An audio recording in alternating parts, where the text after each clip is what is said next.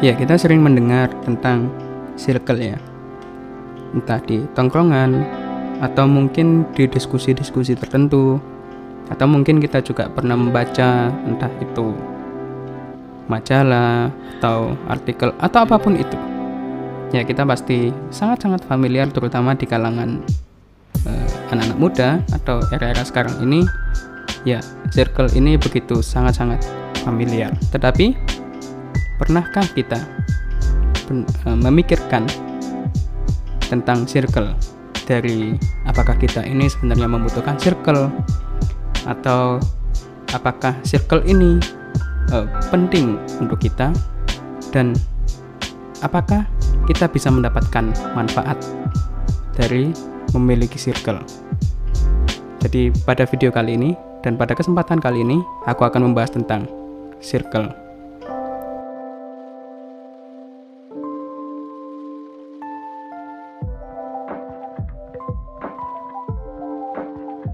Ya, circle itu seperti yang uh, banyak orang ketahui bahwa ya circle adalah lingkaran pertemanan begitu. Tetapi sebenarnya circle tidak hanya digunakan di lingkaran pertemanan, tetapi juga bisa digunakan pada lingkaran keluarga.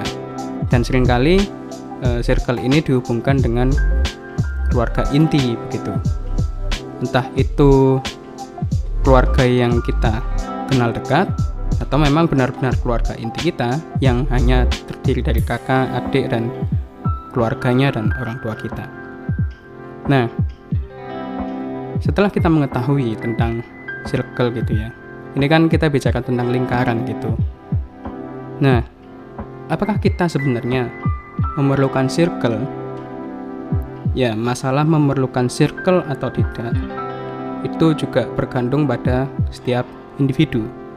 Tetapi pada dasarnya kita manusia adalah makhluk sosial.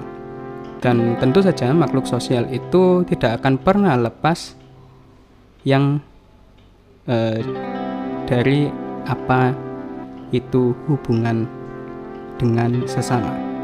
Jadi makhluk sosial itu ya makhluk yang tidak dapat hidup secara individu sekalipun ada orang yang mengatakan ya buktinya aku bisa hidup individu buktinya aku bisa hidup sendiri. Mari kita track jalur kehidupan setiap orang itu ya yang mengatakan orang itu mampu hidup benar-benar sendiri ya. Pada kenyataannya contoh makanan yang dia makan itu adalah hasil dari ya hasil kerja keras orang lain bisa dibilang seperti itu. Ya bisa dibilang dari petani yang menanam ya kan? Lalu petani itu memanen kemudian panen itu dibawa kepada pabrik. Pabrik mengelola hasil panen itu menjadi satu bahan baku ya kan? Lalu bahan baku itu diolah kembali menjadi entah roti entah jadi beras entah jadi apa pun itu yang bisa akhirnya dimakan dan semua hal yang ada dalam kehidupan kita itu selalu berkaitan dengan orang lain. Jadi pada dasarnya tidak ada manusia yang benar-benar hidup sendiri.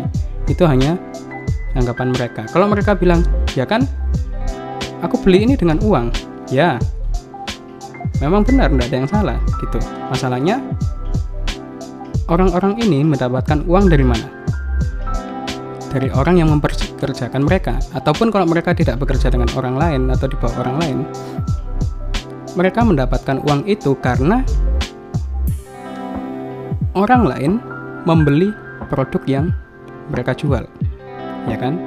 Dan produk yang mereka jual juga mereka membeli dari orang lainnya lagi untuk diolah kembali. Betul tidak?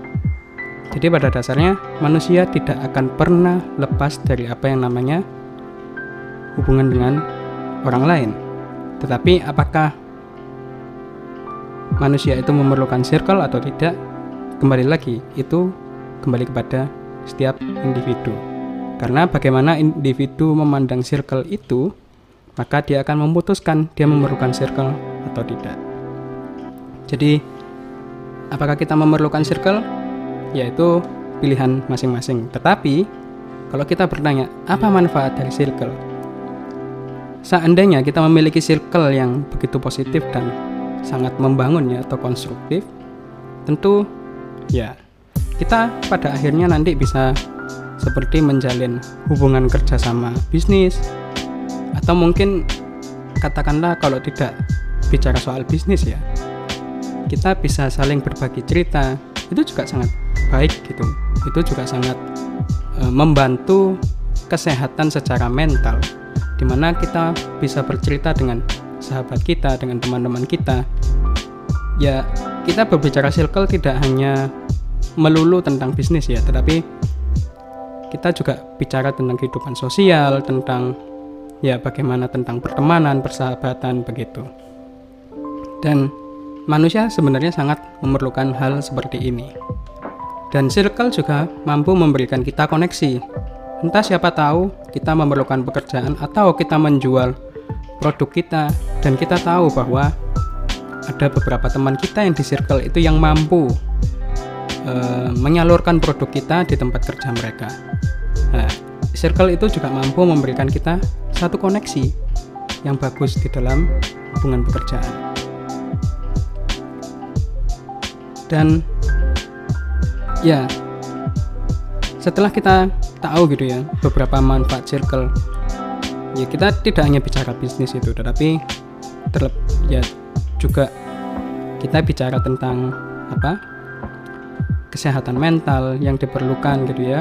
Kenapa kita perlu bercerita? Ya karena kita tidak bisa gitu memendam selamanya uh, apa yang ada di dalam kepala kita apa yang ada di dalam hati kita. Tetapi kita perlu mencurahkan itu nah mencurahkan itu kepada siapa ya tentu saja kepada orang-orang yang ada di circle kita orang-orang yang dekat dengan kita jadi ya kita tahu manfaat dari circle namun masalahnya circle itu tidak selalunya bersifat positif. Nah, di sini kita perlu selektif dalam memilih circle. Jangan karena mungkin kita uh, takut tidak dibilang trendy, tidak dibilang gaul gitu ya, atau dibilang kudet atau apa pun lah. Hanya karena kita tidak join atau bergabung dengan circle tertentu. Tapi pada nyatanya, circle yang seperti itu ternyata malah circle yang sangat-sangat negatif yang tidak membangun dan kehidupannya ya hanya mungkin uh, dipenuhi dengan flexing dipenuhi dengan ambisius-ambisius tertentu yang di mana ya bisa dibilang sudah tidak relevan dan tidak masuk akal untuk kita. Jadi kita perlu memikirkan dengan serius uh, dengan selektif ya. Bukan berarti kita memilih-milih teman atau ya apa ya maksudnya kita menjauhi teman tertentu mendekati teman tertentu. Bukan seperti itu. Kita berteman dengan semuanya tetapi bukan berarti semua teman itu akan menjadi sahabat atau circle kita. Nah bagaimana cara memilih circle yang baik? Carilah circle yang memang sesuai dengan kita.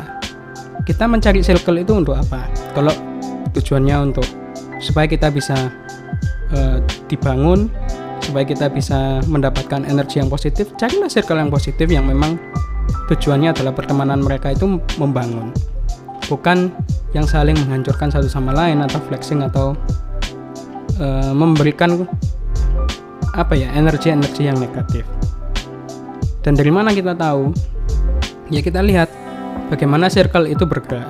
Misalnya kita tahu ada satu circle, terus kita mau bergabung dengan circle itu. Ya kita lihat apakah circle itu sesuai dengan diri kita. Apakah circle itu e, memang circle yang kita cari. Jangan kita per, e, memaksakan ya, jangan kita pernah memaksakan diri kita terhadap satu circle tertentu hanya karena ingin dikatakan gaul atau apa pun itu. Ya kita perlu memperhatikan hal ini begitu. Kalau tidak, ya akhirnya kita terjun ke dalam satu circle dengan satu keterpaksaan dan ketika kita sudah terjun, kadangkala ada juga uh, satu circle yang ketika kita sudah masuk ya, itu sangat sulit untuk keluar gitu ya. Keluarnya bukan bukan karena apa sulit keluarnya itu bukan karena yang bagaimana-bagaimana tapi tekanan dari circle itu setelah orang yang dari circle uh, circle itu keluar lalu orang-orang yang di dalam circle itu akan menekan orang yang keluar itu ya dan itu uh, beberapa kali terjadi begitu ya entah itu dalam bentuk bullying atau apa pun itu. Jadi uh, carilah circle yang memang benar-benar sesuai dengan diri kita. Dan bukan berarti semua circle itu buruk atau semua circle itu baik. Tetapi selektif lah gitu. Selektif lah dalam mencari circle. Semua circle itu pasti memiliki positif dan negatif. Ya tentu saja kita harus mencari eh, hal-hal uh, yang memang bisa membangun kita dan membawa kita kepada arah yang lebih baik bukan malah sebaliknya itu yang harus menjadi tolak ukur kita jadi sampai di sini saja video kali ini. Semoga kita bisa berjumpa di kesempatan berikutnya.